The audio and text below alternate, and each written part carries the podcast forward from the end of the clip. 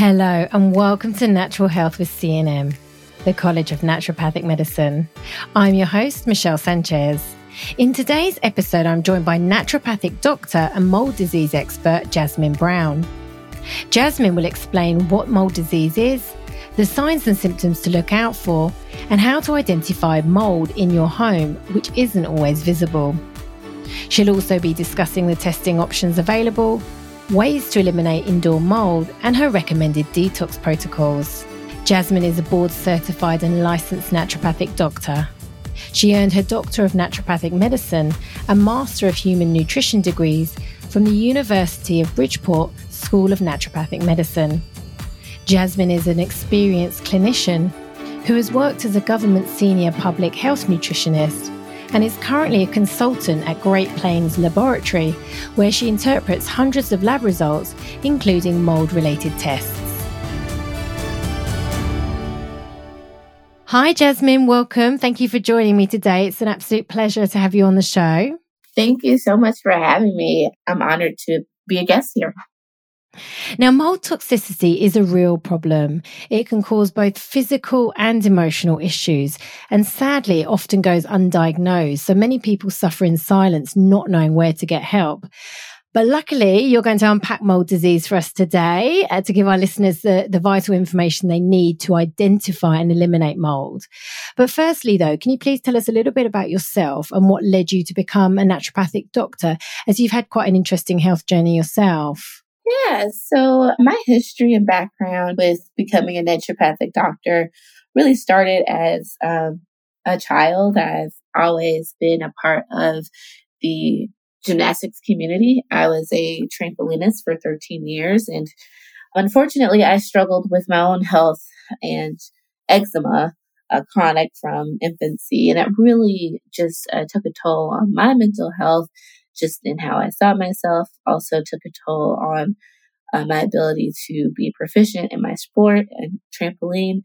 And, you know, I felt like the therapies that uh, were offered to me weren't really getting down to really why this was happening to me. And that really led me to a kind of preventative root cause analysis type of line of work. That's what led me to naturopathy. Yeah, it's so inspiring, you know, when we look back and, to sort of what journey brought us to where, where we are today and, and what we're doing. So, so it's great that you've got that insight to help others. Now, tell us about your role as a consultant at Great Plains Laboratory and what you do there. Yeah, so it's my role and my pleasure really to review all of our functional medicine lab reports, including our organic acid test and mycotox profile, and really help to unpack with practitioners the biochemistry and some of the underlying causes of disease that really seem to plague us and, you know, oftentimes seem to present differently depending on who we're talking about. So it's really my goal to help practitioners understand what we're looking at, why these things are happening, and how we might go about supporting our clients. And you're going to talk us through some of those tests a bit later on as we go through. So, so let's kick off. Can you explain to us what mold disease is and why it occurs? Yeah, so mold disease or toxicity is when we're really exposed to high levels of um, a fungal organism, various molds can be implicated. And then also when we're exposed to their highly toxic byproducts or mycotoxins. And where are some common ways that we're exposed to mold? Yeah, so probably your everyday most common way that we get exposed is actually through our diet. Lots of foods are commonly contaminated with mold organisms and their mycotoxins due to a lot of times the drying and storage processes with the production of these food items. But I will say this is typically, in my experience, a smaller portion of where we're getting these large amounts of mold and mycotoxin exposures. And typically in disease states or chronic toxicity states, we're finding that people have been exposed to water damaged and mold contaminated buildings. So that's kind of like the black mold that you would see. Yeah. So, you know, commonly when we think of like a moldy building, we're thinking of black mold. We're thinking of, we can see like water spots and discoloration and we can smell this kind of musty odor. But typically I find about nine out of 10 times that it's your building that you have no smell, no color, dis- you know, no discoloration. You have no visual signs that there is mold. And unfortunately, I think that's why we are seeing a lot more of this because it's sneaky, um, if you will. you know, so sometimes we don't even realize that we're exposed, yet we're dealing with different symptoms. Mm-hmm. So, how would somebody know that they have it? it? Would be through testing. Correct. Yes. So, mold is often deemed the great masquerader. So, like, I'll just kind of share with you my own post personal story with mold. When I was dealing with a mold exposure, it was really my skin that was kind of my telltale sign that there was something wrong. My eczema had aggravated significantly and kind of felt like out of nowhere. I personally had food sensitivities, also some changes in my menstrual cycle. And in that situation, I was living with someone else who had completely different symptoms. Their symptoms were fatigue and inability to lose weight. So even though we had the same exposure, we had two completely different manifestations. So that's something else that's a little tricky about mold and why testing is really your gold standard for understanding are you exposed to this? Is this the cause of why you're feeling the way you're feeling? Mm-hmm. Yeah. And in your situation, so you couldn't see any mold within your home. It wouldn't be the first thing you thought of because you couldn't see anything. Would that be right? In my situation, I did see a little mold. I'll be honest with you. But because, you know, it's not really taught to us in school often as a chronic disease We're or toxicity states, more taught to us in relation to, you know, aspergillomas of the lung, something that you're not necessarily going to see often in kind of the realm that we're talking about mold. So it didn't really, at the time that I was going through it, it didn't trigger for me that that was, you know, the issue.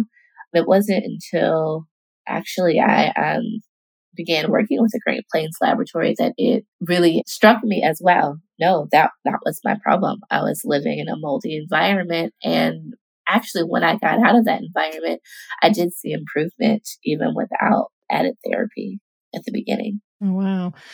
Now, you talked about some foods before that could be a cause. Now, are there any particular foods that are more problematic, or what types of foods would we see mold? Yeah, so your common foods are going to be wine, coffee, nuts and seeds, grains, dairy products. These are kind of your top common moldier foods. Okay, so is it always apparent? Like, because you know, sometimes when fruit goes moldy, you'll see that you know the whitey, grey bits.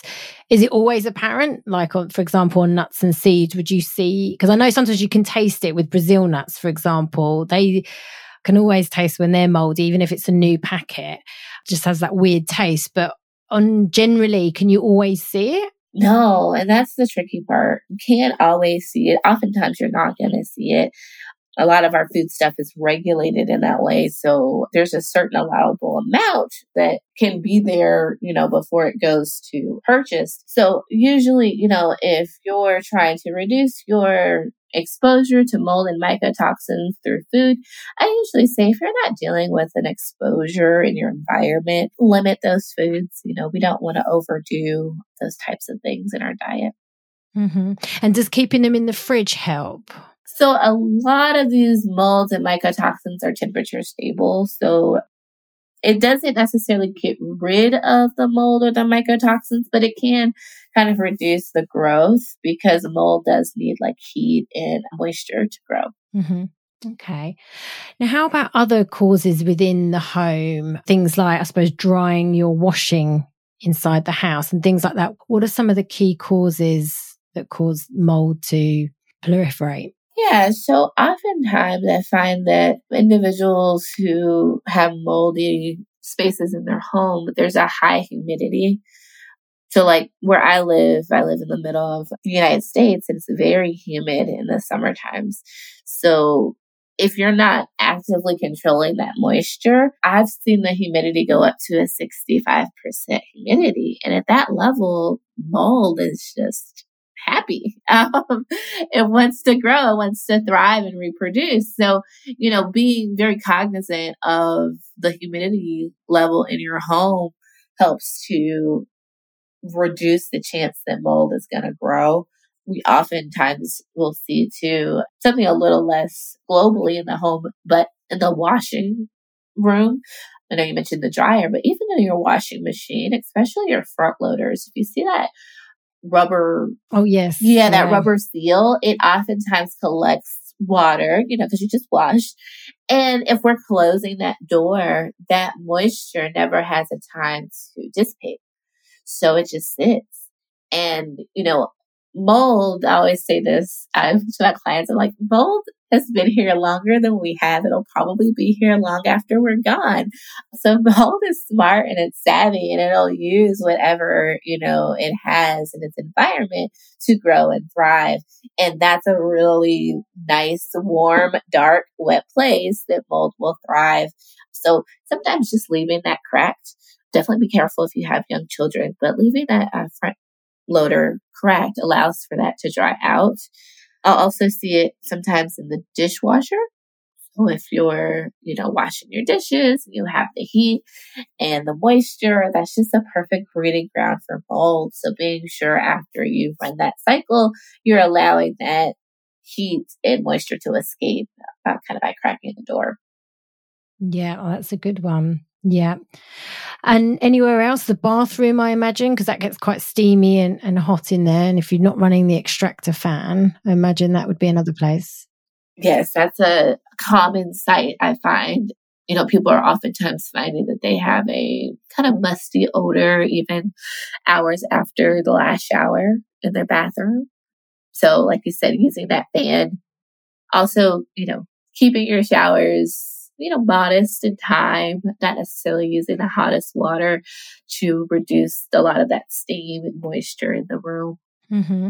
Okay. And how about outside of the home, uh, sort of in work buildings or schools? Where would you find mold in those vicinities? Yeah. So oftentimes, you know, you'll find it either in individual offices or if those buildings have a history of flooding. You can really find it anywhere. If there's a leaky roof, it'll be like in the ceiling tiles.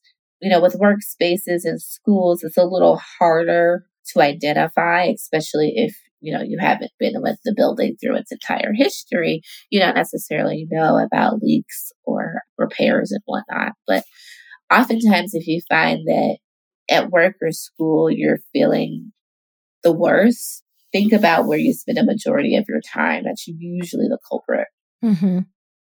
And air conditioning units as well. Would that be problematic? Yeah, if you have an air conditioner that's um, leaky, or oftentimes the filter will collect the moisture, and then even though it's cooling, you're getting cooling air, it does get warm in there, so that filter oftentimes will become moldy, and then it'll blow mold spores into the air. Mm-hmm. And would that be the same in a car as well? With the units in a car, would that if you've got some mold in there and you're running the heating or running the aircon, would that be blowing those mold spores into the car? Yes, same thing. Same thing can happen. You know, there's actually been a couple of recalls for that reason where it just like mold was able to grow and thrive and then it was blowing. So that's definitely also something to think about, especially if you spend a lot of time in your car, you know, for commutes or whatever. Mm-hmm. Okay, so how does mold disease present? You know, what are some of the standout signs and symptoms? And I know you said it's different for everyone, but are there the like common ones that present for most people? Yes, there are definitely common symptoms. I would say your acute symptoms, kind of like your allergic type of things that you might get if you have an allergy to mold sneezing, coughing, itchy, watery eyes, um, hives. And you'll also see this in like an allergic asthma type of client. Some of your more chronic or toxicity type symptoms include things like headaches, nausea, vomiting. Sometimes you'll get diarrhea. People can experience mental health conditions like anxiety, depression. I've seen things as extreme as hallucinations, extreme fatigue and pain, infertility. Sometimes is caused by mycotoxins, immunosuppression, and then you know, just keeping in mind a lot of these toxins are liver and kidney toxic. So you can actually see a lot of the damage to these organs from mycotoxin exposure. Mm. So it could be anything and everything, basically. What are some of the long term health complications if you don't address the mold? Like, how can it, so it can damage your liver and kidneys, but what other damage can it do? Yeah, so like I said, it can cause immunosuppression, so it leaves you more susceptible to infections. So you might succumb to like an infection. Also, a lot of them are carcinogenic. So there is the potential to develop cancer. Wow. And why do you think it goes undiagnosed, that it's not picked up quite a lot? So, my theory or thought behind that is I think as a society, we've kind of normalized mold because, like I said before, it's always been here. You know, mold isn't anything new per se, but because it's always been here, because it's kind of challenging sometimes to correct in a space, we have normalized it. And so in normalizing it, we've understood kind of the physiologic changes that can happen from it but never really have thought about, hey, what's causing all these physiologic changes. And I think now with the new testing and just the awareness of mold, we are now starting to see it a lot. And I don't think that increase in seeing it is anything new. I just think now we have those tools to really see it and uncover it for individuals. Thanks for tuning into today's episode of Natural Health with CNM. Still to come, I talk to Jasmine about mold testing for both your home and body, how to detox from mold disease, and ways to prevent mold from manifesting in your home. Are you or a loved one struggling with health issues? Would you like to change career and become a natural therapist? CNM offers a wide range of short courses and diploma training both online and in class. Contact us today for a limited time to save 10% on short courses using the code podcast. Visit www.cnmpodcast.com. So, what testing is available for, for both the home and the body, sort of internal testing, and how can these tests be accessed by the general public? Yeah, so for your home, I usually recommend dust collection samples. It really collects, you know, mold spores that have fallen out of the air into your dust. A good test is the Environmental Relative Moldiness Index or the ERMI. That can be found online most places. Also, there's mold testing plates that you can get from your local, usually hardware store or also online. And this does more like air sampling. And you can actually like visualize the mold growing on those test plates. Um, and that's like a really good option for your car as well. So they're just like little plates that you just put out and then it has like a, a thing that monitors how much mold there is. Yeah, so there's like a, a nutritional agar that basically when the mold lands, it feeds off of it and it'll grow. And some plates you just kind of visualize and say, oh wow, that's mold. Or you can also send it into the lab that you have that that plate goes back to and they'll analyze it for you and tell you you know what molds there are that you're dealing with so those are the you know testing options that i usually recommend for people that are you know do it yourself for your body Great Plains actually offers a few tests for mold testing. You know, my recommendation is to do the organic acid test. This test helps us to understand our mold exposure and its ability or its yeah its ability to colonize meaning to actually grow within our bodies. So this test has specific mold markers that look at the growth of aspergillus probably the most, most common mold that we see in this situation and a mold called fusarium.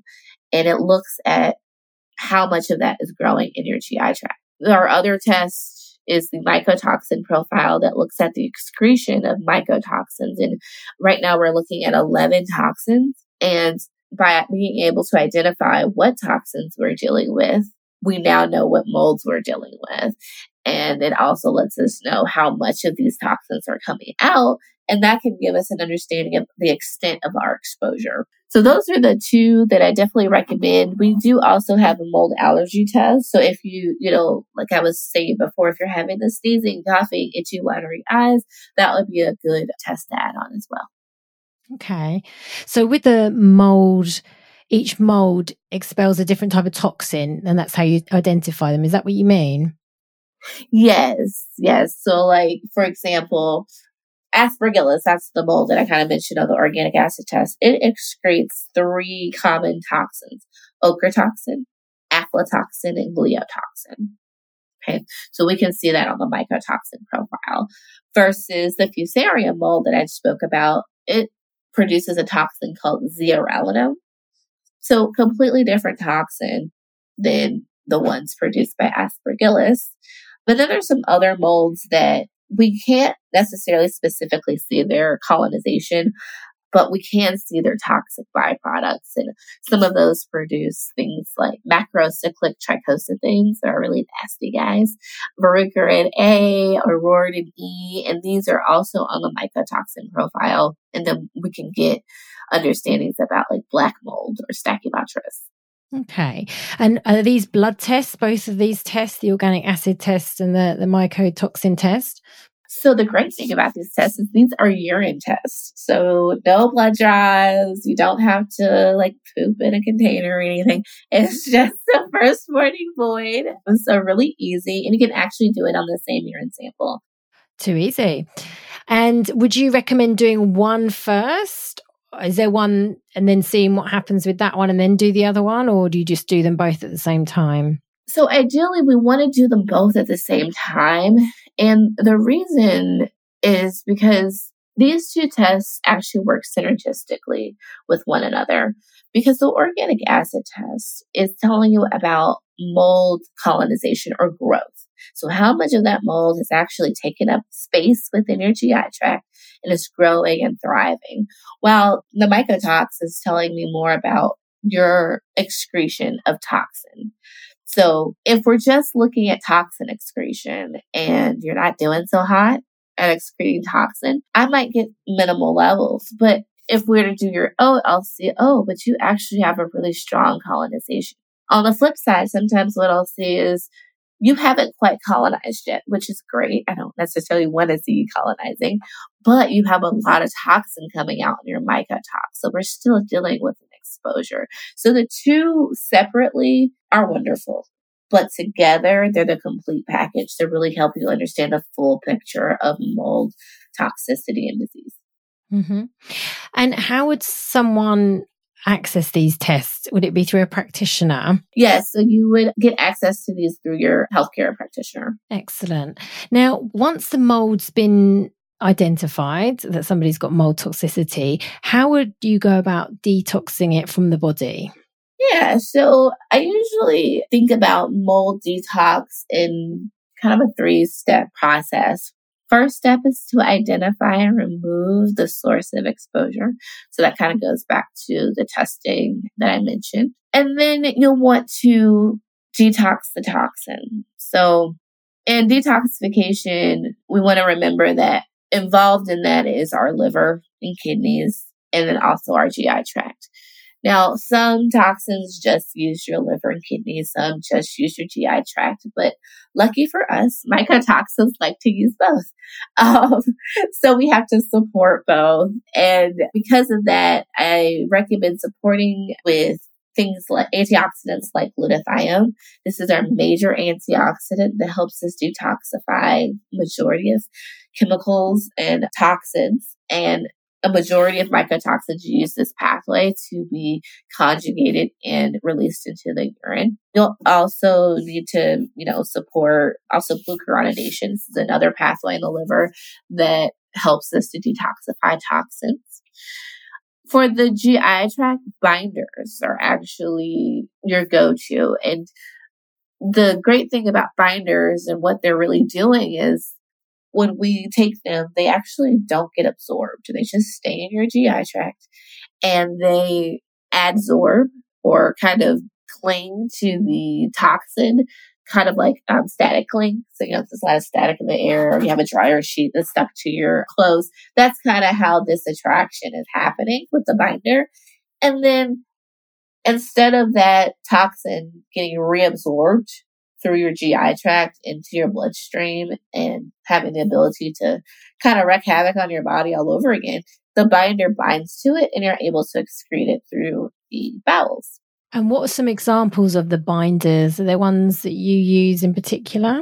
Yeah, so for severe cases, I usually recommend things like charcoal or a zeolite or bentonite clay. There are prescriptions like Welchol and cholestyramine. Those have been shown to work very well for a particular mycotoxin, ochratoxin A. Others include fiber, you know, just your general good old fiber uh, will help to bind up and excrete mycotoxins. Glucomannan is a great one. Which one, sorry? It's called glucomannan. Yep. Modified citrus pectin. And then I was just introduced uh, maybe a few months ago to okra as a binder. So, yeah, so they would eat the okra. Uh huh. You can eat the okra. Yeah. Is there a particular way to prepare it? So oftentimes, uh, boiling it because you, if you've cooked okra, I haven't, so that's why I'm asking. So I'm just thinking of others that might not be familiar with it. So you just boil it up, do you? Yes, you boil it up, and it it often gets this kind of this is going to sound kind of gross, but like a mucusy kind of slimy texture, and that is actually that binding capacity. Right. Okay slimes up your insides, basically. Yeah. yeah. Ah, interesting. So how long would it take you to detox from from these molds roughly? Is it sort of a quite a short process or does it take some time? So mold toxicity and detoxification, it is a process. It's not, you know, like two weeks and you're done. Typically individuals are finding that it takes about nine to 12 months total to fully detox and get rid of the mold. Now, I have seen cases where it was like three months and the person just kind of hit it hard and was able to get rid of it. That's the exception, not the rule. So I usually warn people for about nine to 12 month process. And then just keeping in mind, this kind of timeline starts once your exposure has been removed. Yeah, that's the key, isn't it? Just getting it removed. So, so how would someone do that? What are some good ways? So, say they're in a, a building and, and they're renting it, for example, and you know they're beholden to their landlord who's not going to do anything about it. Is there any way that they can remove it themselves easily? I mean, there's physical ways. I mean, you can physically remove mold cleaning it oftentimes I find can diminish it. So sometimes people will do like fogging or ozone in the home to kind of reduce the mold. It doesn't necessarily get rid of it, but it can reduce the exposure while you're kind of dealing with either your landlord or um, moving or waiting for the remediation from like a mold remediation company. And that would be my recommendation actually getting someone out there, a professional who, you know, this is what they do so that the mold can actually be taken out instead of oftentimes just kind of covered. Yeah, because it quite often it gets painted over or people use bleach and things like that. And that's probably one of the worst things you can do. Exactly. And that kind of aggravates it. So I don't necessarily recommend people doing it themselves and kind of leaving it at that. But I do recommend if you're finding that you can't initially get out of the space, use a dehumidifier, use the air purifier, try to, you know, if you know it's more of an isolated area, try and stay out of that area as much as possible, changing your filters as often as you can, because it's not going to remove the exposure, but it's at least going to reduce how much you're getting exposed to on a daily basis. Mm-hmm. And you know, when you say they come in and remove it, how do they do that? What specifically do they do? They actually take that chunk of area out and remove it and replace it. Is that what they do? Yeah. Yeah. You know, oftentimes when a building's been water damaged, that damage is permanent. And to try, oftentimes to try and revive it, those efforts usually aren't successful from my experience. So I would, you know, it's really a removal and replace kind of effort. Yeah. Yeah. Now, do essential oils, I've heard things like tea tree and certain essential oils can be effective if it's, you know, just the, not that black mold, but that kind of, you know, you see the condensation on windows, for example, and you see the wall or something nearby that starts going a bit moldy. Would that work? So those things can be applied. They kind of fall into that box of do it yourself. So that would be more of like, okay, I want to do something to reduce, excuse me, to help. And that can definitely be applied. But again, I would still get someone out there because typically if you can see it from my experience, it's way worse underneath. Yeah. Yeah. That's the thing. You can't see most of it, can you? Right. Right. Mm-hmm. So yeah, and I've seen people who find benefit while they're kind of again waiting for that full remediation with like mold candles. There are some different candles out there that have like essential oils that you can light and kind of help to purify the air. So again, another great way to help reduce some of the spores that you're breathing in, but again, won't eliminate. Mm-hmm. Okay. So once the, the mold's been eliminated and somebody's going through this detox protocol with the binders and the antioxidants, etc., are there any other dietary and lifestyle measures that you recommend to help their body recover from the mold? Yeah, so dietarily, I usually recommend if you're that person who kind of overdid those commonly moldy foods that I discussed earlier, like the coffee, the nuts, the wine, the grains, reducing those or even eliminating them during that time of dealing with mold can be beneficial just because it reduces how much mold and mycotoxins are coming in. If you only eating these things ever so often, it's not the end of the world to still enjoy and live your life. But this also will kind of depend on the severity of your condition.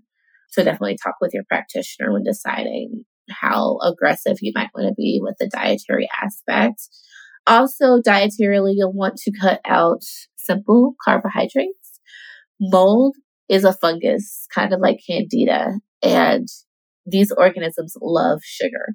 So if we're eating those simple carbs like cookies and cakes and uh, white rice and white bread and pasta, we're really going to feed this organism that then can start to grow and thrive even more within your body. I also recommend exercise. Get hot, get sweaty. You can even do sauna therapy. This really helps with the mobilization of toxin so that they can get into the bloodstream, they can go to your liver, and they can be detoxified. So, Jasmine, to detox with a sauna, how often would somebody be needing to do a sauna? What would you recommend? You know, ideally, in the average person, three times to every day a week would be ideal. Now, sometimes that's a lot for some people that are very sensitive to these toxins, to these organisms. And in some cases, those individuals can only do it maybe once a week or once every couple of weeks. The time frame that you would spend in a sauna, maybe 15 to 20 minutes so that you could get nice and warm. Well, hot. But again, this is going to be dependent on the sensitivity level of the client. And you'll be able to gauge, you know, how much you'll be able to handle kind of after that first treatment. Mm-hmm. Is it quite common to experience detox symptoms? You know, when the, when these molds, when you're going through this kind of detox protocol, it, how would people feel? Yeah, so it is quite common, especially in the beginning. Typically, what I see detox wise is a sometimes an aggravation of the symptoms that you're already experiencing. So, like for myself, I know when I was first beginning to detox, I felt increased itching and irritation of my skin. A common, not necessarily associated with your specific symptoms, but common thing is fatigue. Some people will have headaches. I also see a lot of pins and needles in the fingers and toes for neuropathy. Yeah, so those are kind of some of your common detox symptoms. Mm-hmm. And any other dietary or lifestyle measures that you recommend? You know, once you get into the clean space, I always recommend prevention of mold at that point. So getting dehumidifiers or having a whole home dehumidifier, having an air purifier already in place. Even sometimes people will do the mold candles in a clean space just because, you know, mold is present, but because it hasn't started to grow yet, you can really do a lot to prevent that growth later on. Mm-hmm. And are there any particular types of humidifier or air purifiers uh, that one would need to get? Biggest recommendation around like humidif or dehumidifiers would be to get one that's large enough for your space or several for your space. Or like I said before, like a whole home dehumidifier that's going to keep your humidity at a certain level. That level's usually between 35 and 50 somewhere in there. That's kind of the no growth zone for mold. And then your air purifiers is I like to make sure they have a HEPA filter to filter out those spores and those toxins. Yeah. And those plates that you recommended to check the mold within the air, what would somebody look what's the exact name of them for somebody to go and find those? Yeah, so I recommend a company called Immunolytics. Um, I'll spell it for you. It's I M M U N O L Y T I C, Immunolytics. And they have mold testing plates. They also have a direct swab option. So like if you can actually see the mold like on your windowsill or in your bathroom or something, you can swab it directly and they'll identify what mold that you're dealing with. And they have instructions on their website for testing in your home and also in your car. Great. They've got all bases covered. now, just to finish up, what's your biggest tip for anyone experiencing mold toxicity? My biggest tip is don't get discouraged. The great news is that we've been dealing with this for a while. We've been able to see it. We've been able to address it with a lot of people. So there is hope. I would say be patient with the process and remember that it took you a while to get to the place that you are. So it will take a while to get back to a place of, um, you know, feeling more like yourself. But all in all, don't lose hope. Oh, such great advice. And I think that's really key because I think so many people expect to you know just to turn it around in a week. So that's why i thought you know asking that time frame is really important because it gives somebody that benchmark you know 9 to 12 months is realistic isn't it? Because as you say it took a long time for this to develop in the body and manifest. So it's going to take just as long to kind of strip it back and, and heal the body Exactly. And oftentimes I find when we know like this is the time it's going to take, we can already kind of mentally prepare ourselves that this is going to take a while. I'm going to have to be patient and diligent and consistent. And that usually just sets us up for success right there at the beginning. Absolutely. Setting those expectations is key. Well, thank you so much for sharing all your wisdom with us today, Jasmine. It's been fantastic, and I know it will help so many of our listeners. Now, where can people find more information about you and the work that you do? Yeah, so you can find more information about me at the Great Plains Laboratory website. It's www.gp-labs.com.